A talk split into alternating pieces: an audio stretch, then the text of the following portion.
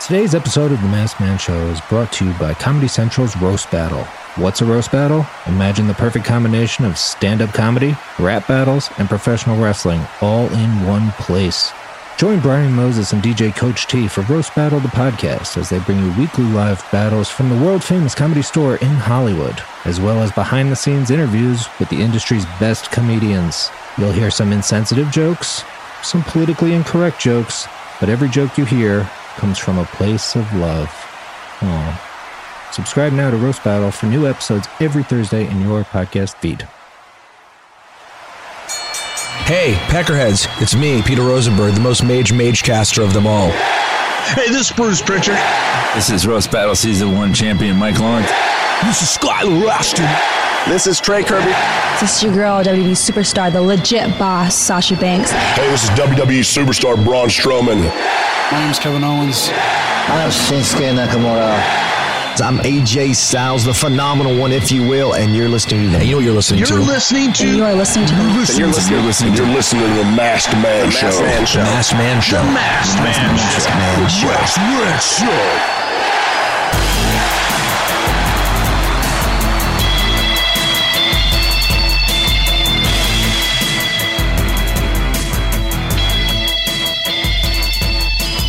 Welcome to the Masked Man Show. We're back and better than ever, hopefully. Uh, it's been a few weeks. It's been an exciting few weeks for me. I have a son, more about whom later, but there's a more important person who's uh, walked into my life today, and that's the man on the other end of this phone, walking his dog, the one, the only, the biggest heel in Manhattan right now, Peter Rosenberg. How you doing, bud? I certainly don't deserve uh, better billing this week than your newborn son, but uh, I I will share co-billing as I plan on us later. I plan on him and I one day having sort of a like Chavo Eddie Guerrero like relationship. So um, I appreciate that, and uh, I'm happy to be here. Oh man, that means a lot. I'm sure I'll, I'll let him know that tonight too. Um, listen, I want to get right into it. You, of all the people that I know, of all the people that are like roughly my peers, especially the people I know from like the wrestling internet, you've probably negotiated more contracts worth a significant amount of money than anyone in, in that category. um, and we're in a really weird moment in professional wrestling all of a sudden where it looks like we have WWE has some competition, and every time I go on the internet, all I'm seeing is people negotiate signing new contracts with Ring of Honor, with All Elite Wrestling, with now with WWE or you know up through NXT. What what is like? First of all, let's just talk about All Elite. How excited are you for this new promotion? And uh, and and how excited are you to see like money just flowing around like it's the heyday of WCW in the wrestling industry? Um, I'm I am um, I'm excited with reservations for all elite. Um, I, I listen. I, I've long since you and I first started a long time ago. I've always been a proponent of competition, and you know, I really always, with, with very brief exceptions, I never considered TNA legitimate competition. We don't know yet whether this will prove to be legitimate competition, um, the kind of competition that can make the WWE better. Um, but yeah, I'm I'm excited about it. I think it's um, I think it's potentially very cool. Um, I think it's a much bigger climb than people realize, and I think that you know there being money involved, while it makes it exciting and it makes it feel real, I still feel it leaves a lot of things unanswered. And when you look at the early signings so far, there are some things that jump out as super exciting, and and and then there's also some gaps. So I, I think it's exciting with a lot of potential, but there's still a long way to go before it's something that truly changes the landscape of wrestling. Yeah, I'm with you on that. I mean, I, think that it's a it's a bold move, and you're right. They got a long way to go. Um, I think that wrestling fans, even the wrestling fans that are most excited about it, I think there's a, they're going to realize there's a there's a distance between getting really stoked for a new YouTube video or for a you know a, a one off pay per view and and committing yourself to another weekly show. Um, and there's a big there's a big jump in the amount of creative they're going to have to do to pull that off. But the people that are behind it are really smart and they're and they're hopefully you know I mean I think they very well know what they're getting into. Just today, I'm glancing over the glancing over the you know the Reddit or whatever, and and the list of people who are potentially who have potentially maybe asked for their releases are Mike and Maria Kanellis, the revival as of last night or as of Monday night, and there's a lot of rumors floating around about Dolph Ziggler uh, trying to get out of his deal too. Who knows if that's true? Those are always the rumors with him, and and the last time that happened, he was on his way out the door before he signed like another million dollar deal. I don't know. Do you what are, would you would you be would you be excited to see some of those guys go and and and and try something else out for a while? I mean, what's what's what's your take on that? Well, those those names that you mentioned are exactly the kind of people who should be trying to get out of their deal to go do something there. Um, the Kanellises, you know, limited use uh, in WWE. Um, the revival, the same thing. Um, those are the kind of people that should be looking for that opportunity. And then the question becomes when people like that get an opportunity at AEW, do they make some sort of big impression where you go, oh man, WWE, they had no idea what they were sitting on? Or do they go over there and you're like, oh yeah, this is this is kind of what I expected of them. This is what they are. Um, I'm not 100% sure. I like the revival's weird. Like in, in, in theory, I see why the revival is really cool. Yet uh, they don't have one moment in their entire time in WWE that I've particularly cared about. Yeah. Um, is that is that because I'm just some hack free show WWE shill? Perhaps, but I uh, you tell me when was the moment. It's not a diss to them, and it could be all about how they've been used.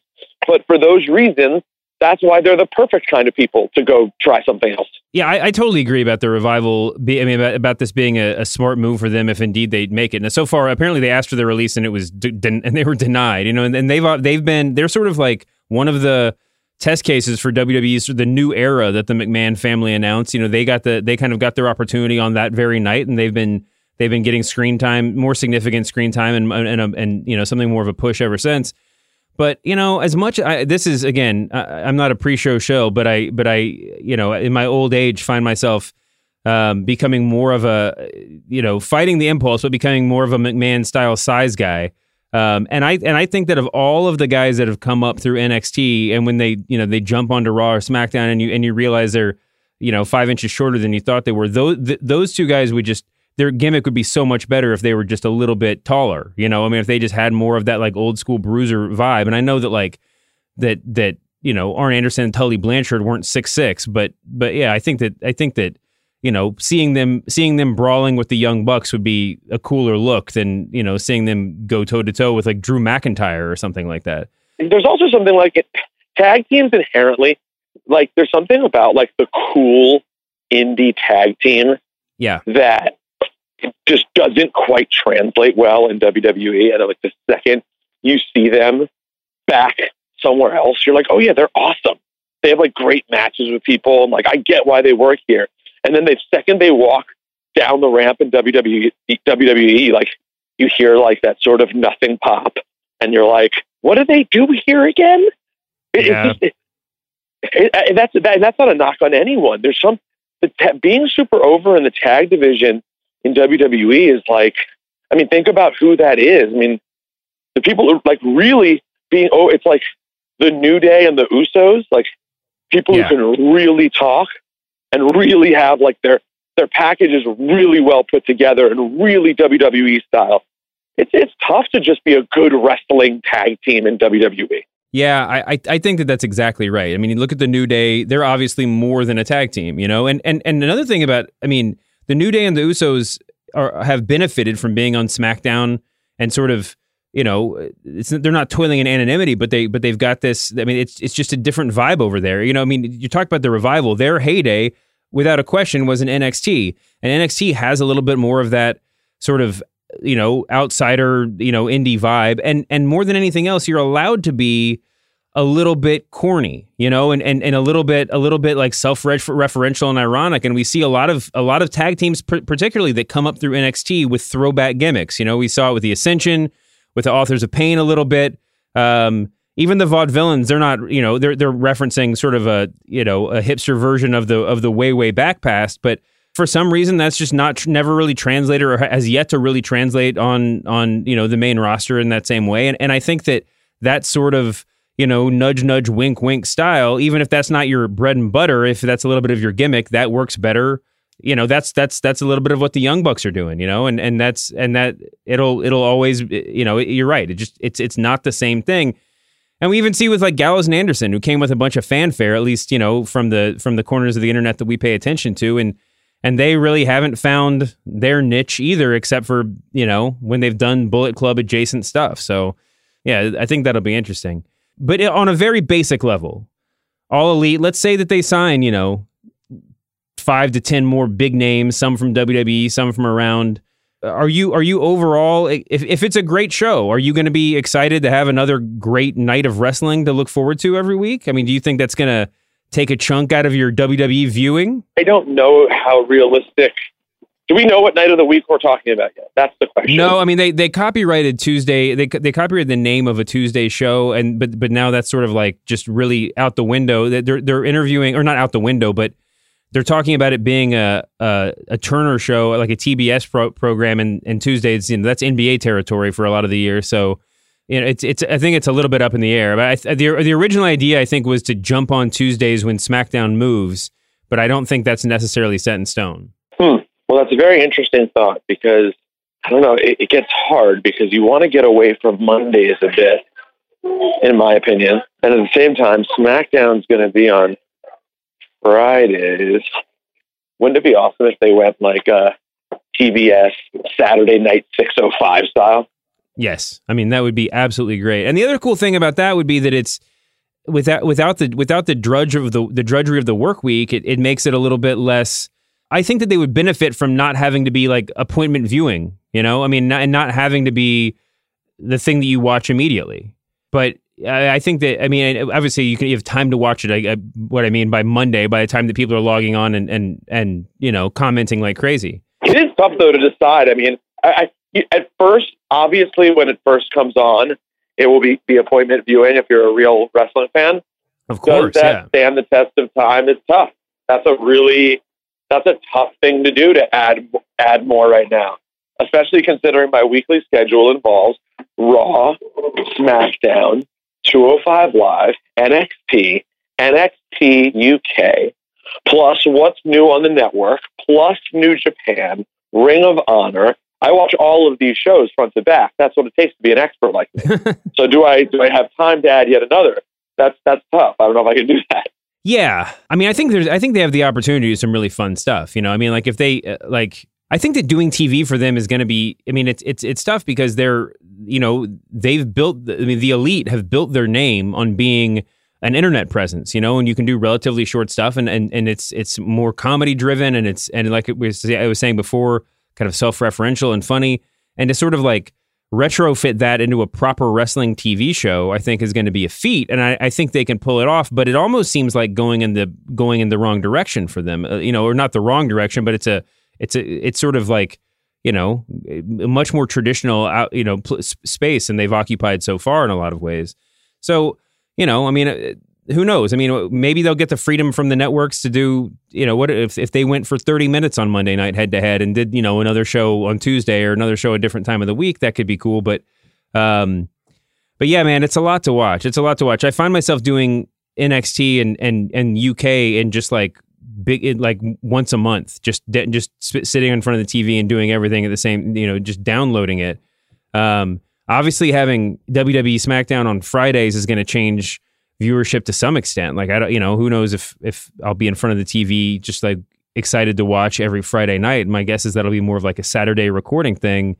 Um, so we'll see, man. It is an exciting time though because now Ring of Honor stepped up their signings. They're they're they seem to be just like just just trying to get all the talent they have now that they don't have the elite guys on the roster anymore, and uh, and they really want to stay relevant. They just like signed Rush, this you know great wrestler who's been doing cool stuff for MLW to a deal, and, and in doing so swiped him from M- MLW in a sort of a well, you know, it's not exactly underhanded, but it's a less than ideal sort of situation. I don't know. A, a lot of money is getting thrown around right now, and it's it's Ring of Honor has to really try to do something right now before they instantly become like distant 3rd mm-hmm. which would be foreign territory at this point, considering the, the place they've occupied most recently. So yeah, it'll be interesting to see what they can do. And and really, I think the questions about all elite get answered on how the show is produced, mm-hmm. how big it feels. You know, for example, the on the pay per view, I thought the backstage stuff looked really small time, and not to say it, doesn't ever look that way on on WWE. It's obviously you know it depends on w- what you're seeing, um, but to me, it's just about the way the whole way the show's cut, the way it feels, the way the stories are told. Um, there was a way that TNA was done um, that, with brief exceptions, always felt really small.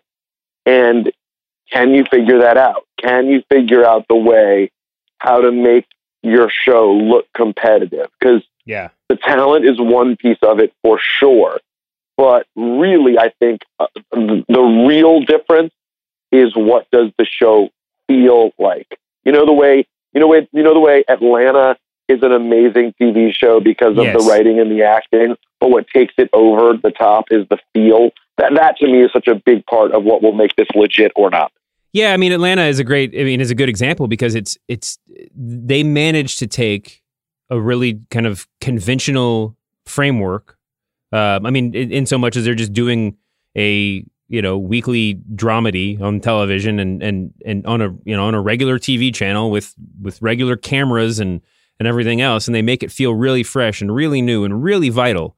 Um, and I think that you know it's just it, there's no advice. I mean, that you could that you can give all elite. They're going to have to figure this out. I mean, that no one's going to be right or wrong in the abstract. But I but I do think that you know you you it's pretty easy to look at every time I've seen the Young Bucks wrestle. It's been a transcendent experience, and part of that it's it, it, live. I mean, and and part of that is because the Young Bucks are really excellent, but part of that is because I am I, I was like sitting at at you know PWG in Reseda, you know, in in, in their like in their famous building.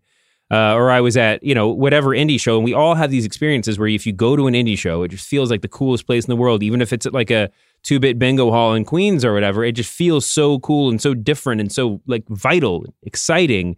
And if there's any way they can find a way to capture that and like put, give that to the viewer, make it just seem different, make it seem necessary, you know, then then that'll that that can really be something. And you know, um, like Lucha Underground had a good go of like doing something different, but now they're sort of an interminable, you know, like uh, they're in hiatus for who knows how long, maybe forever.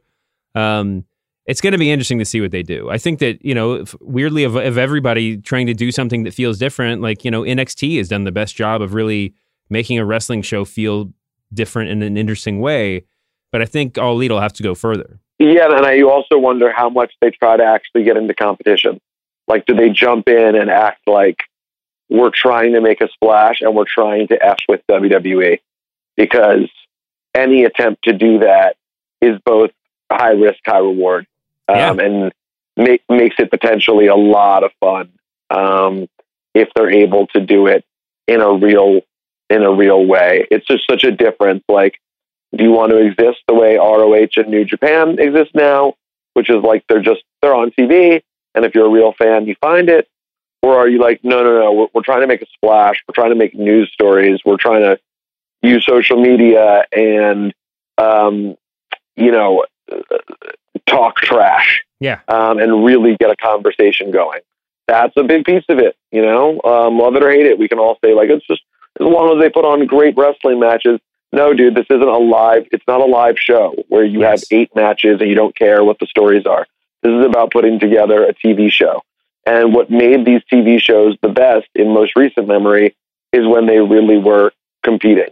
Even when we had the eight seconds where TNA got Flair and Hogan and made it look like they were going to really go head to head. And if you remember that, as a result of that, it may have seemed like nothing. Dude, that was when that was when Vince brought back Bret Hart hmm and we had an actual Vince McMahon Bret Hart promo competing against Hulk Hogan on TNA. Serious is it makes an impact. No pun intended. It's true, and I, I think that I think that I mean, the flip side of that is interesting too, because you know, I know that that this is something that Tony Khan or the Khans have, have had their eye on for a while. Obviously, Cody and the Bucks have been thinking this way for a couple years now. Um, but I don't think it's any coincidence that this is happening. You know, on the heels of WWE signing a, a couple of like hundred, you know, v- very very lucrative TV contracts, right? I mean, I think that the, that that the deals that WWE signed opened up the rest of the wrestling world and the TV, you know, the broadcasting world to the reality that this is a very viable form of entertainment and and, a, could be a very lucrative one. And it's possible that that you know the All Elite and whoever they end up doing their deal with are just like, you know, we can make hundreds of millions of dollars without ever messing with WWE. You know, we can just do our own thing and it still be well worth the investment and very successful and people will love us and we don't have to go head to head and we don't have to tamper with contracts and we don't have to do anything else. And and I agree it would be the competition is what I think everybody's salivating for. But I think that the you know I think they're probably concentrating now in competition more in the abstract, which is just put on a good show that'll make and, and have people say this is better than WWE without necessarily you know nipping at their heels really directly. But I guess we'll, I guess we'll find out. Anyway, moving off of All Elite, I just want to ask your opinion on a couple of things that have happened over the past week or so on the flagship. We have women's tag team belts that have formally been uh, revealed to the world. Are oh you, yes. Are you excited? I'm, I'm, about the physical titles or about the act them existing. No, the act them, them existing. I don't really care about. It. I'm not. I'm not a title. I'm not a title snob. Not a title nerd. Good. Me neither. Um, yeah, I'm. I'm excited about it. I think it's. I think. I think there's a lot of potential for fun there. I. It came up in an in an email to our show last week to GP about like what would be better, the, these tag titles or um, another singles women's title. Yeah. And it actually kind of got me thinking. I was like, oh man, would I actually rather have a, a single women's like IC title instead? Because there's so mm-hmm. many si- singles women's wrestlers who don't have a place, and like there's so many who could battle for it. And it actually kind of got me wishing that happened instead of a tag title. Yeah. Um, but that being said, I think it's cool. Um, and listen, there's obviously been a, an incredibly overt attempt to make women a bigger part of the show. Um, frankly, they're often among the best parts of the show. So, yeah, I, I hope I hope something. I hope it's better than the men's tag division on Rise. Well, I mean, it, the, the one cool thing about it that I think goes to what you were just saying is that they, you know, they're sort of they're they're not brand specific these tag belts, and it'll probably end up just being another like cross brand, you know, cluster where you know they're we're, we're we're trying to figure out why certain teams can't wrestle for the belts, and and it's all like a, a politics thing. But you know, if we get closer to, uh, you know, it, it, it's I, I have said a million times. There's just it would be we'd be better off if there was just one women's division, you know, and just split them up between the shows sort of arbitrarily. I mean, the brand split is going to be more and more important with the Fox deal, but it just seems sort of you know passe with all of with you know there's there's so many like matches you want to see. Obviously now with the with Ronda Rousey feuding with Charlotte and Becky Lynch, it's a it, you know the, the it's kind of going out the window, and maybe maybe we'll find a maybe we'll get to a place where the women's division is brandless and and then they can unify the titles and bring and you know have a women's IC belt or something like that to to, to take up the slack. I, I, totally agree with you there. We got the Rumble right around the corner. Is there is there anything specific that you're getting excited about? For I mean, do, do you have any predictions for the Rumble? I'm, I'm, I'm, guessing we won't be talking on the air, although you know who knows maybe. But that but uh, what what what's the what's the what's your outlook for for Royal Rumble 2019? You know, I, I think I'm as confused going into this rumble as I ever have been in terms of where I think this goes. I, I don't know what I believe the conventional wisdom to be. I mean, you assume that we end up on the women's side with Becky Lynch and Ronda Rousey at WrestleMania, correct? Yeah. So I think that simplifies the women, even though we don't know. Becky Lynch isn't officially in it yet, is she? No, she's wrestling for the belt. I mean, she's she's fighting Asuka for the for the SmackDown title. Oh, yeah, that's right. She's not even in the Rumble match. So Rousey's fighting Sasha Banks. I mean, that sort of writes itself. Assume you know if if, if everything right, goes. So, oh, I'm sorry. So I have it backwards. So it means we're going to get Charlotte and Ronda Rousey. That culmination at WrestleMania. I think Becky's going to be in that match too, and it's, so it's either going to be that Becky loses or wins, but still enters herself after the fact in the Rumble, and and finds a way to get in the match, or you could have you know, Charlotte win the Rumble and call out both champions if Becky and Ronda are the are the you know the two champs at the end of the night. There's a lot of ways you can get there. I mean, the the the the rumors that have been going around now is that it's looking like a three way match between Charlotte, Becky, and, and Ronda, and and it's just a matter of of how they get there. But you know, up until fairly recently, the plan was for it to be Becky Lynch versus Ronda Rousey straight up, and and you know, Sasha was gonna. I mean, sorry, Charlotte was gonna fight Rousey at at the Rumble, and and and maybe and maybe now they'll still have Charlotte versus Rousey at Elimination Chamber and say make it a one on one for Mania. I mean, I said from the very beginning, or you know, for a couple of months that what makes sense is a triple threat. But the more that this starts to look like a potential main event for WrestleMania, I think the more Vince is going to be inclined to make it one on one just because he hates triple threats. You know, he hates tri- or triple threat main events. So that's going to be maybe the most exciting part of the show. What do you think about Finn Balor getting his shot at Brock Lesnar for the title at the Rumble? Do you think there's any way Finn's going to win? No, I don't think so. I mean, to me, I, I go with the logic that Brock really likes these matches. And after the Daniel Bryan match, it gives them an opportunity to have like a really good, fun match, but also get a nice, clean win. Mm-hmm. I don't see it being anything more than that. Although I just see that the, the universal title picture is so muddied right now. Yeah. What is the clear and definitive story around that title besides it just being an endless sort of year after year after year Brock Lesnar reign? Yeah. Because Braun is no longer Braun in the same way. You know who I blame, by the way, for all that? I, I blame that little kid from WrestleMania, the, the whole thing. he stole his heat. I know. Well, that's what happens when you try to appeal to, you know, the all of the fans. You end up being diehard. You, you know, you lose the diehards too. Um, yeah, I mean, I think that I don't know if they missed their chance with Braun, but you're right. This isn't. This doesn't feel like the Braun moment. I, I got to tell you, I know absence makes the heart grow fonder, and this was sort of was inevitable. But when Cena came out and sort of asked for that Brock Lesnar match on Raw, I really, really wanted him. I, I, I did. I you know that, that wasn't my. That's not my dream main event for WrestleMania, but at least I had to have the feeling that like Cena would do a better job of passing the torch and like kind of hanging around for the next generation to get really solidified. And you know, whoever he put over would be it would be a little bit more definitive and not you know we just don't know. It, everything just seems so up in the air with Brock all the time, and that's exciting. You know, that brings a certain level of of excitement, but it's not. It, does feel like we're just sort of on in a in a never ending loop right now. It does feel like there's something missing inherently from this Brock reign. and It has felt that way for a long time. Yeah, so I mean, I'm excited to see what they do with Finn. I always like it when they when they give him a little shot. I, I hope that they, you know, don't forget about him the moment that he loses at the Rumble. But but I guess we'll see. Or like or like, does he is is he someone who fights his arse off in a in a championship match against Brock Lesnar, loses valiant, valiantly, and then ends up in the final four of the Rumble? And that's a pretty huge push. A night like that would be a pretty huge deal for Finn. Yeah, no, I think I think that's right. I think that would that would make a lot of sense. He's definitely he's definitely got that. He's definitely got a sort of a sort of in ring charisma that's you know hard to quantify. Um, when he gets out there and he's really like on his little baby face, you know, fighting from under. When he's on his tear at the end of the match, the crowd seems really involved, and um, and you know WWE needs to just really be focusing in on on you know what's really working for every wrestler. I think they have a they have so much talent at the top. I think that the biggest question now is just like what is the top? And I they they you know I think on Monday having that four corners match to sort of to to to determine the number one contendership does that does a good job to like kind of let your let it sink into the fans like who's who matters right now.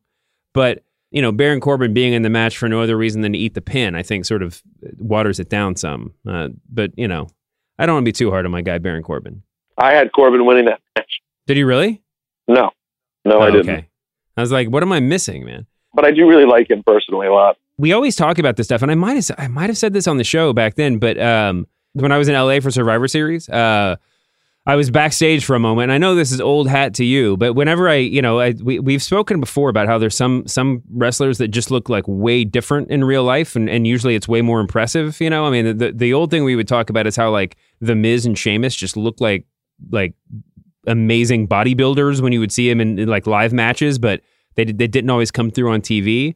But I when I saw I ran into Baron Corbin backstage, and that guy looks like a beast. I mean, he looks he is in, he is so impressive, and uh, and yeah, apparently a really sweet. I mean, a really good guy. I mean, a really likable guy. So, and I and I've you know You can call I've him sweet. really- I think I think sweet's totally reasonable. I'm a big I, uh, fan. I mean, I, I don't know him. I, I don't want to say sweet unless I talk, you know, hang out with him myself. But the, but he's he's a he's a uh, he seems to be a well liked guy. And listen, for what he's been given to work with, he's been really impressive in his on screen, you know, in his in his uh, general manager constable role over the. past. I mean, it's you know they they put him out there to get heat, and he's done it. And I, I don't want to go too too far down that path, but you know he's been in the ring with every talker on the Raw roster, and he's and he's had to he's had to do a lot of the heavy lifting as far as the the script goes, and he's he's pulled it off. So you know they got to figure out what he's going to do. Yeah, people don't. I'm sure don't want to give him credit, but the fact of the matter is, he's gotten legitimate heat many times. Um, so I, he has he has impressed me. It's interesting, and, and you can tell how well liked he is because the time at which he got the constable thing, it would have been so easy. He could have easily been on his path, like out of there, and instead, uh, he ended up taking on this role where, you know, his verbiage has become a major part of the show, and love him or hate him, I think he's done a pretty good job with it. Yeah, it's like they yanked they, they they took him out of the job just to sort of like appease the fans, but they can't run the show without him. You know, what I mean, he's still out there. He's still out there cutting promos every week. Like it's it's really it's it's it's pretty incredible. All right, enough about Corbin. Do you want to do two seconds before you take off on how awesome Andrade versus Rey Mysterio was on Tuesday? I mean, listen, that, that to me, that sort of thumbs up what makes SmackDown such A show right now. And we've said this before. You and I have talked about this, but it's just so true. How Raw is a show about a wrestling show, and SmackDown's just a wrestling show.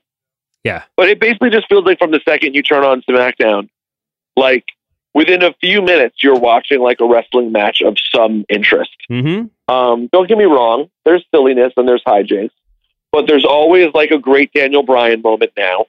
I've really enjoyed the Daniel Bryan, AJ Styles stuff over the last couple weeks. Yeah, so good. And then you get just random awesomeness like Rey Mysterio and Cien Almas having like this sort of dream match for no reason. It like reminds you of uh, an episode of Raw from 1999, 2000, where you go back and watch it now and you're like, wow, they just had a random match on a Monday. Mm-hmm. That's that's like what that was to me. Yeah. uh, Again, week after week, it's just I don't know. I just always wonder do the powers that be come away every week feeling like Tuesday always felt better than Monday, and is that by virtue of it being shorter, or is it by virtue of the fact that they make it a wrestling show?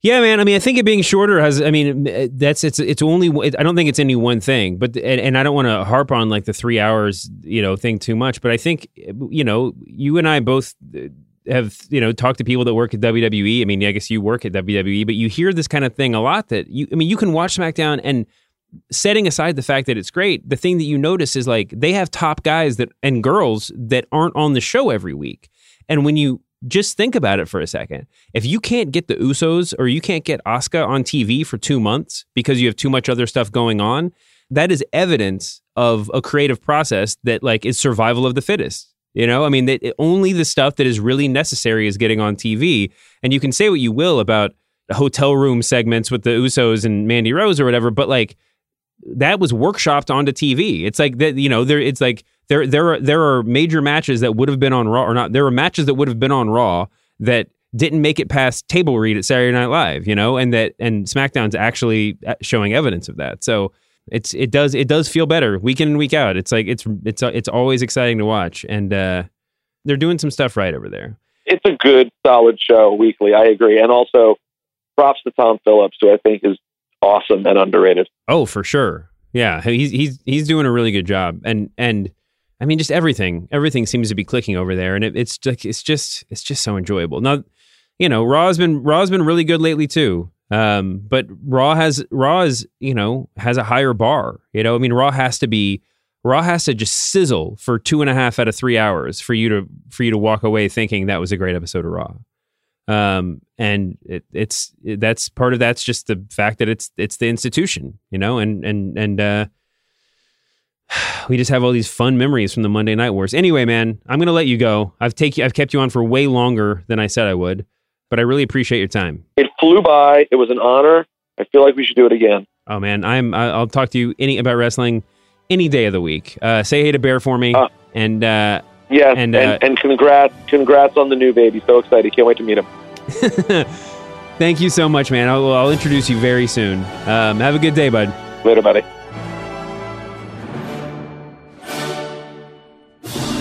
All right, that was Peter Rosenberg, who I hate vehemently, but Jim made me have him on. Now we got some questions, I think, right, Jim? Yeah. You got some uh, some listener questions. We got a bunch of questions in the queue out there. Yeah, a lot of people asking where the hell you've been. Dude, I had a child. Yeah, but come on, that's not an excuse. His name is uh, Aubrey Jean Shoemaker, born first of the year, maybe, but not definitively named after Mean Gene Okerlund, the middle name part anyway. And uh, he's awesome. He's the greatest baby that ever lived. That's wonderful. The doctor just said that. Actually, that was, no, that's not just my opinion. doctor said he was the best baby. So Nice. Speaking of Mean Gene, Adam Ambro asked, "What was the best era of Mean Gene Okerlund? AWA, Hulkamania, WWF, or early NWO, WCW?" definitely Hulkamania. I mean, he was just such an integral part that I think that AWA stuff is really cool. Maybe I was just too young to really appreciate him at the time, but it was, you know, it was there. There was.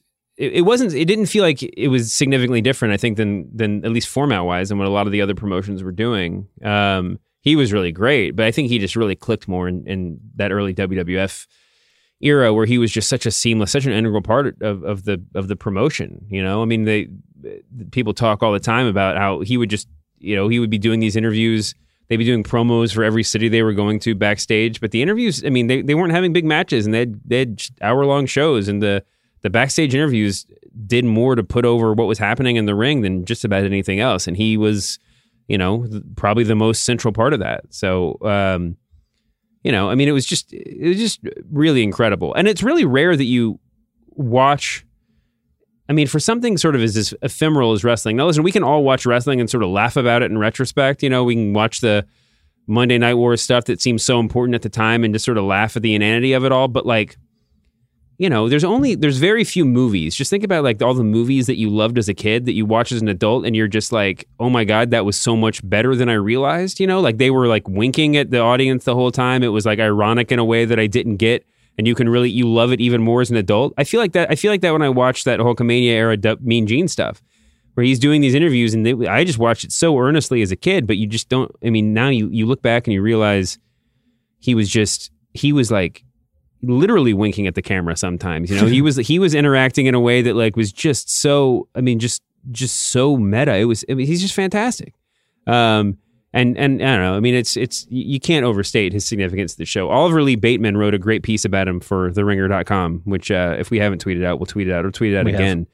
um let's do it again. Why not? And um yeah i really i mean he, he was just just absolutely one of the best. I had the the honor of meeting him um Rosenberg and I actually did together when we did a um, we did a interview with the crew of the original Legends House, and uh, it was like super early in the morning.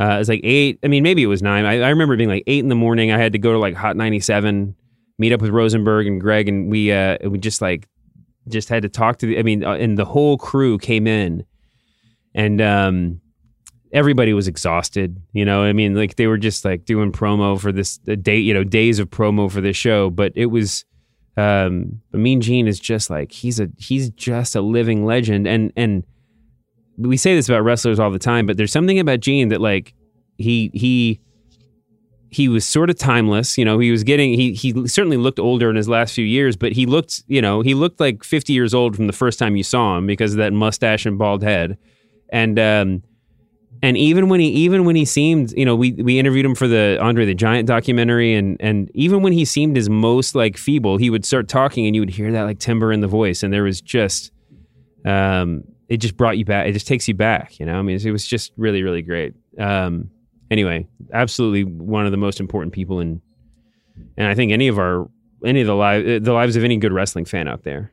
Well said. What is the most interesting thing to you that WWE could do with Bray Wyatt? oh that's a really good question We can actually combine this with another question that was Can you see why. Wait, did someone ask that one or was Yeah. that just you asking No. the question? yeah, Sick Degenerate asked that, so it could be me, but no, that Oh, was yeah, somebody else. But um, and Derek Johnson also asked, "Can you see Wyatt winning the Royal Rumble slash getting involved in Finn's title match?" Well, I, here's the thing. My gut instinct is I know every time every time he appears, I don't I just don't want him to get involved in a match. I want him just to like have a match, you know, or he can show up in the rumble or something, but like you know, we've seen him come back, the lights go out and he pops up in the ring enough times. Now, it's cool when he goes against somebody who's I mean, when he pops up against Roman Reigns to a certain extent or if he did somebody that was really if he if he popped in the ring against Brock Lesnar, we'd be just like, "Holy shit, that's a weird booking," but I don't need him popping up and like doing something with Finn Balor. I mean, it could be really cool and fun on its own, but you know, we've seen him we've seen him be the schmozz uh, enough times, and never you never want to be the schmozz. I have an idea for him. What? He comes back in the Rumble. Yeah, Husky Harris. have him do like a mankind gimmick where he's like mankind and Dude Love and Mick Foley or and uh, Cactus Jack at the same time. Yep. That would be fantastic. Yeah, I mean, I think it's time. I think I'll, I'll say this: the valet, who maybe needs a new name now that she's also the you know my life partner and mother of my child, but um, she asks all the time. Like one of the things when she watches wrestling with me, one of the things that she she always asks where Bray Wyatt is, and always asks why they broke up the Wyatt family. And I think that, you know, the Bludgeon Brothers are on their way, are, are apparently okay to come back too. I think that there's a lot of truth to that. I mean, the value that they could have gotten out of just leaving the Wyatt, leaving well enough alone with the Wyatt family compared to what's happened in the meantime is pretty significant. Now, obviously, there's more upside if you split them up. I don't, I mean, you can make that case. I don't necessarily disagree with that, but just look at what's happened. No one's gone anywhere since they split them up. And it, so it just all seems sort of, I don't know. It just seems just seems sort of wrong-headed. Now, I mean, the other, it's just, and they have such a cool look, and they have everything else. I don't know. I mean, maybe that's just I'm not. I'm I'm just thinking inside the box on that. But if he's gonna evolve, it's he's just got to be he's just got to be more of a wrestler. You know, he's got that supernatural thing down. If I was gonna just like randomly fantasy book him, I would say I would have him come out and just be like, uh, "There's a new Wyatt family, and uh, and you know everybody's in it." Or that that sounds like I'm, he's like play, he's playing the fans. I don't mean that. I would I would love for him to just imply that he's got like a bunch of WWE superstars already like inducted into the Wyatt family and under mind control, and they just don't know it yet. And have it be like a and have it be like a like a Battlestar Galactica style, like who's actually a member of the Wyatt family storyline for the next like six months. Oh, and he just turns them like Reggie Jackson in the end of or Naked maybe they Gun. maybe maybe they know and they're just acting like they don't know right and maybe they're just like they're just playing but like you know we, so we're just kind of building towards like SummerSlam where the big reveal of who all the Wyatts the new the new Wyatt family is we you know that's when we find out Gotcha. maybe something like make it a mystery you know play off that true detective shit all right next question I like it. What current Raw and SmackDown superstars end up in AEW by the end of the year? Oh man that's a really good question Bray Wyatt. I think yeah.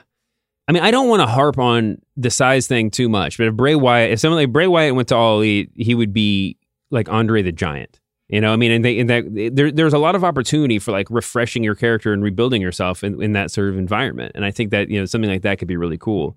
It's not going to be Bray Wyatt. You know, I think that Ziggler's really really interesting because he could be Ziggler versus Cody Rhodes as like the premier, you know, the top two guys in a company.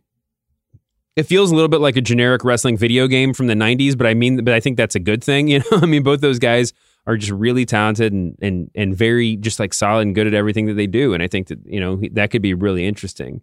Honestly i think that there's god there's so much there, there's so many good names. I think that do we was it raw specific this question? Or or is it or anybody? No, it said Raw or SmackDown. I think that some of the, I think that some it's going to be it, the most interesting thing is seeing what WWE's value is. One of the one of the stories that just came out, and I think it was from Meltzer, was that there's a list of people for whom WWE is told if you get an offer from anybody else, show it to us and we'll we'll match it or double it depending on who you are on the spot. And Hmm. I think that that's going to happen some in house too, you know, because I think that the people that are most obvious, the th- the people you could really imagine exceed excelling there. I mean, just off the top of your head, like AJ Styles would be perfect, right? I mean, they, that's that that would be just an amazing thing, and he's and he's now proven that he could anchor a show like that. But they're not going to let him go. They're going to pay. They'd, they'd pay him. They'd pay him three million dollars to have a to have a Chris Jericho schedule, you know, rather than see him walk away. And so it'll it, it it'll be really interesting. And then you look at people like like Mike Kanellis. I think the revival could be incredibly significant to that show. And I and I and you know who knows what will happen there. But I think someone like Mike Kanellis is someone you can imagine getting released, and you can imagine you know having having a role of some significance. But I don't think he's going to move the needle right off the bat in some sort of real significant way. Now they he hasn't been used in WWE. I mean, he's been on SmackDown. I think I think I saw four times. He's had four matches on SmackDown. Obviously, there's intervening factors. He's had some personal stuff and whatever else, but like, like for them to debut him and then just not, just forget it. You know, I mean, it was I don't know. I, I think that he he could be he could be really valuable, but it's just hard to know. Like, it's just hard to imagine what kind of offers they're they're throwing around out there. I think that the real, I think that one really interesting place to look is 205.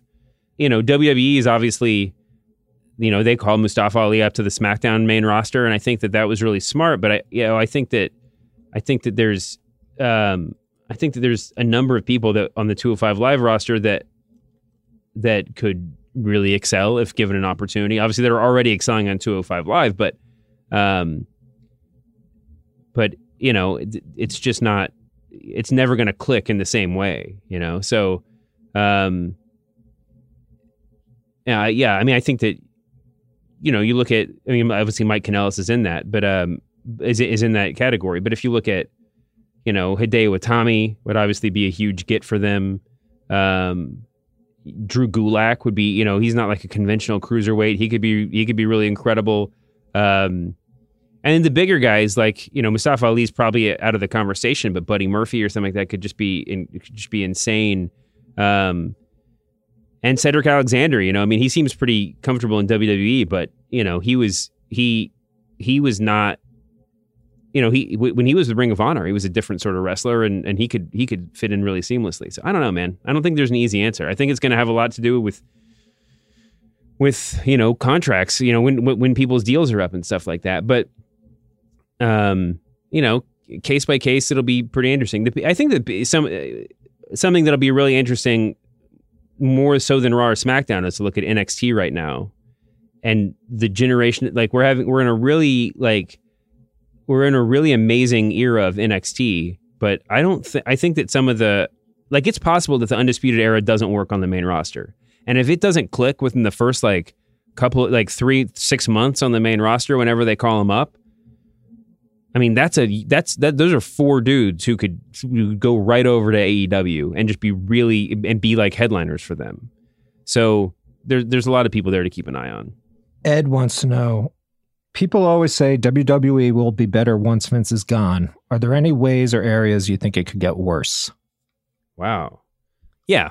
I mean, I mean there I mean, it sort of depends on when he goes. I mean, there's there's obviously like a real there. I mean, there are real like corporate financial stakes, right? I mean, if he were to, I feel like I should be knocking on what as I say this. If he were to pass away or, or step back during like a new TV negotiation, that could make a big difference in like how much money they get. You know, I mean, it's there's there's a certain sort of like just esteem that somebody like that has in uh, in on a corporate level. I think as an on-screen character, he's like incredibly valuable, even though he's you know his use has been pretty limited over the past several years. And I, I don't I think that it's I think that in all of the in all the ways that like the internet and fans love to just assume that everything bad emanates from him um there's probably I mean it, there's probably even more good stuff that comes from him you know and it's just like he's he's just doing a lot I mean it's talk about you know you, you listen to like the Pritchard podcast and you you know they'll they'll they'll give everybody their credit or their their knocks when they have a bad idea but just think about like the value of, of somebody like Pat Patterson I mean you don't think like Vince could be that valuable to a company or isn't that valuable to WWE. No, he's just doing, he's just like probably doing other stuff too that balances it out. But like, he's got gifts, obviously. He made this company what it is. So yeah, I mean, uh, yes, it could, he, there's, there's, there's a lot of value. He brings a lot of value to the company, obviously. So it'll be, um, you know, I, I still think that's a ways off, though. It's, the question is whether or not he starts taking a step back in the meantime, but we'll see. Guess three wrestlers that are going to be surprise entrants in the Royal Rumble this year. Well, it was just announced that Kevin Owens, not just announced, I think that Meltzer said that Kevin Owens is officially cleared to come back, but they're going to hold his return until after WrestleMania. So that's just like like drudge siren for me. Like I like he's definitely going to be in the Rumble. Who knows? But that's my guess. Um, uh, Bray Wyatt's another interesting one. Interesting name too. I mean, it would be cool if if it was if if uh, if Owens and Sami Zayn both came back and sort of like teamed up or fought or whatever in the Rumble. I mean, that that could be a cool moment. As far as surprises go, there's they have some potential surprises just sort of lingering there. Health situation aside, I find it hard to imagine they would they would bring Roman Reigns back in the Rumble. I think that I think that just psychologically for all the fans, it, it's necessary for him to come back with like a you know a well told, deliberately told package about how he is over all of his uh, medical medical issues and and and the cancer is in remission and everything else. I don't think they need to let that let us figure that out in real time as Michael Cole is trying to explain that he got to clear that you know that the doctors have okayed this. Um, but you know, I mean, there's there's a you know that's sitting out there, and then there's also you know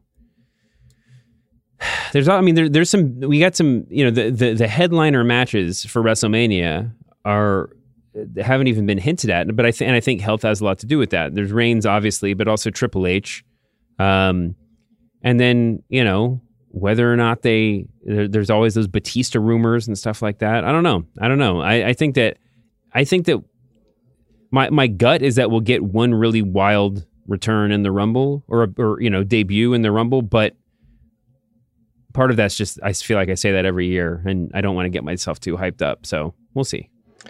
Um, speaking of Kevin Owens, Kurt Young is a fun question. You saw that uh, Kevin Owens has lost some weight in his time yeah. off. Yeah, he looks great. Kurt Young asks, he, he, looks great from a really weird photo of him sitting behind a table. But yes, he, look, he looks really good. Um, Kurt Young, Sir at Sir Ducks a lot, asks, could Kevin Owens return and run Buddy Rose's gimmick, saying he now weighed 203 pounds and would only compete on 205 Live? Ends up making it much more impact. I'll hang up and listen. Um, wow. That's what was really that called? Great. The blowaway diet or something, Buddy Rose? Yeah, what was that? I know, I know mean. Like that's that's really funny. Yeah, that's like um, one of my Um, first wrestling memories. It's kind of horrifying. Buddy Rose with that like powder all over him. Yeah, Buddy Rose is all time great. Yeah, I mean, I think that would be really funny. I think that I think we've talked before about how they should send guys down to NXT. You know, and just like when they don't, when creative doesn't have anything for you, just let Kevin Owens or whoever just go work NXT tapings for a while, or, Yeah. and that and that could be really fun.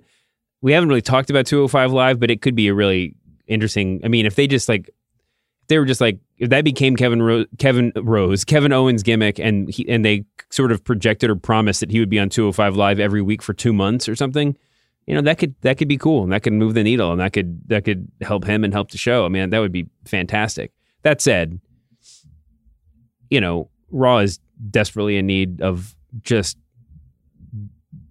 clear headliners, and Kevin Owens, when he comes back, has the potential to be one. So, you know, I, I think his he, his his value is probably greater on the main roster.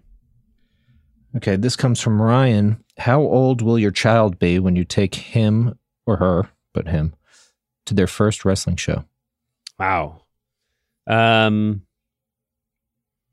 I don't know. That's a really good question. I don't have any. Uh, it's not something I've discussed uh, with the valet, but I, I think it'll probably be pretty. I think maybe mean, it'll probably it'll, it'll probably just happen naturally. Um, I mean, listen, you know, maybe it's a, maybe it's a thing where we like just like get a get a skybox for the first time, have it a little bit more enclosed, but um, but I don't know. I'm gonna have to run this by some other. I'm, we're gonna we gotta get we gotta get Andrew Goldstein on the show uh, soon because he's also a new dad. He's a little bit. He's a few months ahead of me, so we gotta we gotta talk. We gotta talk raising. You know what Tag it's like to raise this new generation of marks. Yeah, and certainly a future tag team. Um, What if your kid hates but- wrestling? Um, That'd be awesome. Then. I will. Then he'll be sleeping outside on the street. That's I pretty- hope he does. All right. Which NXT call up do you think will be used best? And who will have the biggest immediate impact and who will be biggest two years from now? Asked Kyle Eggleston. Wait, everybody in NXT? Um, I'm guessing he means the recent call ups that they announced. Oh, oh, oh. well, God, that's the stories about Lars Sullivan have been pretty uh, sad. I hope everything's going to work out okay there. Um, Someone actually asked about him if Vince will understand his issues or is he just Vince just going to say he missed a shot? I mean, I think he's going to have a little bit of runway with Vince just because he's. I mean, if if we're just assuming, we're just making broad assumptions here, Yeah. right? It seems it seems like he seems like a guy that Vince would would get behind, uh, just the way he looks and everything else. So you know, there've been a lot of people who've disappointed Vince in the past that have gotten second chances. I'm not too worried about that. Um, there was one report that didn't seem too legit. It seemed very just super sketchy, but that that Hunter was taking heat for what had happened with him, and and uh, and if if anybody doesn't know, it's the the story is that Lars Sullivan apparently suffered some anxiety attacks uh, leading up to his what was supposed to be his debut, and just sort of like um, didn't show up. Maybe you know hasn't been uh, went off the grid a little bit, um, and and you know I think that anxiety is really tough because it's. Um, I mean, it's a medical condition, you know, and it's a psychological thing, and it's and it's not. It, it, it's easy for it to come to, to for those reports to sound like somebody just got cold feet or something, but um, but it's and it's also hard for people, you know, on the job to, you know, especially old school folks like Vince probably to just fully wrap their minds around what's going on.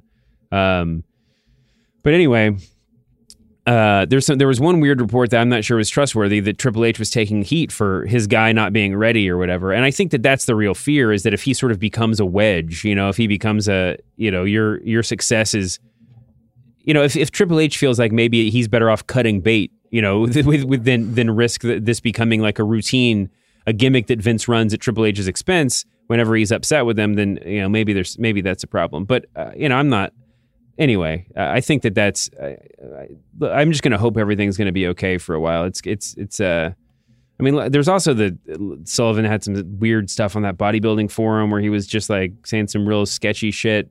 Who knows if it was like edge lord stuff or if he was just, uh, you know, he was dabbling a little bit too close to some like Mimi white supremacy for my taste. But I do think it's I do think it's totally feasible that someone could be like a closed minded idiot and then just like start a new job and a new life that like totally changes your perception. Um, so, you know, on both counts, I'm just gonna kind of cross my fingers and hope for the best. Um, heavy machinery seems like it could be they could be fine, but not. I mean, I, I'm I don't I never saw a super high ceiling for those guys. Um, Lacey Evans, I think I I think I said that she wasn't ready when they first announced her call up, and some people gave me flack for it, and I think that's fine. I mean, if she's ready, uh, she could be really cool. Um, I've enjoyed her when I've seen her perform. Um, but you know, there's a there's weirdly there's a very high bar in the women's division right now, and and it'll be you know it, you got to do a lot to stand out, especially g- given the limited reps that that some of the talent is are, is is getting even now. Um, I think EC3 is gonna I think EC3 is gonna get is gonna get a really good look at the beginning. I think he's gonna be, um, yeah, I think I think he, I think he's probably got like the most immediate upside. Dan St. Germain wants to know Do you have Priscilla Kelly's phone number? just kidding. I just made that up. Which superstar did you have a lot of stock in and didn't pan out the way you thought? For example, Christian, who asked the question, thought Bo Dallas was going to be way bigger than he is. Hmm. Well, I mean, I have I I have a whole back room full of Finn Balor stock. Everybody who knows me knows that, and and up until you know fairly recently, that would have looked like a bad investment. And I guess we'll see on that. Same deal with Sasha Banks. I mean, I was I think I wrote that she was you know the future of the business at some point, and she still you know has that potential. Uh, I mean, has a lot of potential, but but um, you know, it's. I think that that Becky becoming, you know, a, like a low key icon, um, is only is you know rising tides and all that. I think it's I think it can it's it's it could help the entire division, but but um, you know, Sasha's not who I thought she was going to be yet, at least anyway. Um, but that's not a good example because she's still on TV and she's getting a title shot and like fans love her. So I don't. I mean, I'm not sure who if there was any like Bo Dallas level stuff. Um, Apollo Crews, I was super super high on. Um, uh, but he and and again, he's another one they're kind of they've kind of given a little bit of shine to lately. But um, I don't know. I don't know if there's anybody I was just like totally wrong about. But I'm sure listeners will remind me um, that that's not the case but I can't, I can't, I'm not, I can't think of anybody out of the top of my head. I did, I was very, very into Adam Rose when he debuted, and that obviously didn't go very well. No.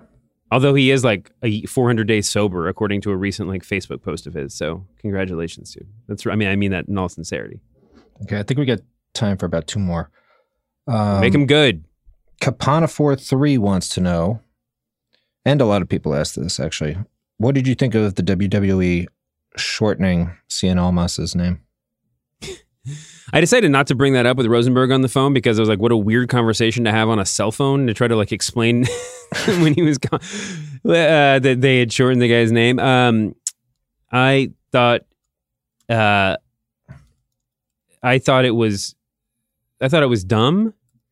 Um, I've complained about this before, but it's really it's really irritating as a writer, and I know I don't write very much anymore, but that's where my head is. Like, it's very very irritating to take away a name when you're trying to write about somebody because you can't wait the way when you're writing a paragraph about a wrestler sentence like you alternate in sentences between using the first name the last name maybe a nickname or something like that because you can't just say if you're writing about Brock Lesnar it feels repetitive and boring to say Lesnar over and over again right so you throw a Brock in there you throw a the beast in there you know like whatever and then and it makes it read it makes it sing and so it's really irritating when they take away people's names now uh, it's also just sort of dumb that he was Andrade Cien Almas and they that was his name, and then now it's not his name. Um, and that means a hundred souls. It's a cool name. Yeah, it's a it's it's a great name. Um, it's also uh, it's also his, like the way that he's announced, um, is like it part of the gimmick. Um, it it it it, it, it's not going to sing the same way anymore. Um, though when Zelina Vega announces him, I mean, and uh, but I will say this: it's silly, it's unnecessary, it's dumb. Um, but if the assumption is that you know Vince McMahon is the person sitting backstage and making these like arbitrary decisions, at least Vince McMahon's paying attention. You know, it's I think it's I think it, it, it could be a really good thing. So, um, or he couldn't remember his whole name and he's just like screw it. Uh, it is weird to have a first had to have. I mean, I can I can see an old guy saying thinking it was it's awkward to have like a first to last and then nickname uh, in all in a language that he doesn't speak. but anyway, yeah. All right, last one from Big Trouble Daddy, which could be your new nickname. What is the best starting point on the network to really get the feeling of the '80s WWF? Who? Um, that's a really good question. It's got to be oh, an old man. Royal Rumble or an old Survivor Series, you think? So you see more guys to get everything together. To see more guys, I guess, but probably just WrestleMania four. I don't know. WrestleMania four is great. I mean, if you want to get the vibe, three, Andre. Hmm. Um, that's a good question. I mean, I mean, the, I mean, the, the the heyday of Hulkamania. I mean, you can go back and watch the War to Settle the Score. Is that that is on the network, right? It must be. Um, WrestleMania one, like these things are really significant. You know, I stand for WrestleMania two because it's just so weird. Um, but yeah, I mean, and WrestleMania three is obviously like the greatest show ever. I don't know. I mean, there's there's so much good stuff. I don't know. I don't even know how to answer that.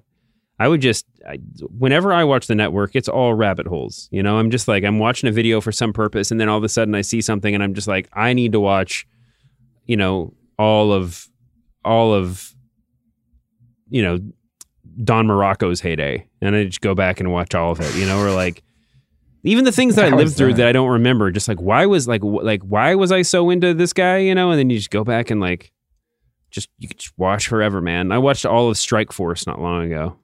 Was one of my favorite tag teams ever. Really? Not Tito for any Santana? good. It, it, yeah, it, it, turned out not the not the greatest tag team ever, but uh, I it, it's just fun, man. Just like watch. I just watch a team. Just watch everything on the network. It's great. Nice. You want to wrap this up? Yeah. Is that it? No more questions? I mean, there's a bunch, but I think we got to get out of here. All right. Well, I think I'm going to listen to my heel producer Jim and say we got to get out of here. Thank you guys and gals for listening. Sorry it's been so long. I'll be back next week, hopefully, uh, fatherhood permitting. But thanks for bearing with me. Thanks for all of your uh, notes of congratulations. From what I hear, there were thousands and thousands of them that were sent in to Masked Man Show he- headquarters, and uh, there was one. I think Jim is going to be sending out your um, Shoemaker Mania bracelets uh, shortly, I believe. Um, anyway, thank you guys. Um, thank you to Jim. Thank you to uh, the world's greatest on screen and radio personality, Peter Rosenberg. Apologies as always to Dean Ambrose. We'll see you back here next week, humanoids. We are desperately out of time. The tape machines are rolling. We'll see you next week on the Masked Man Show.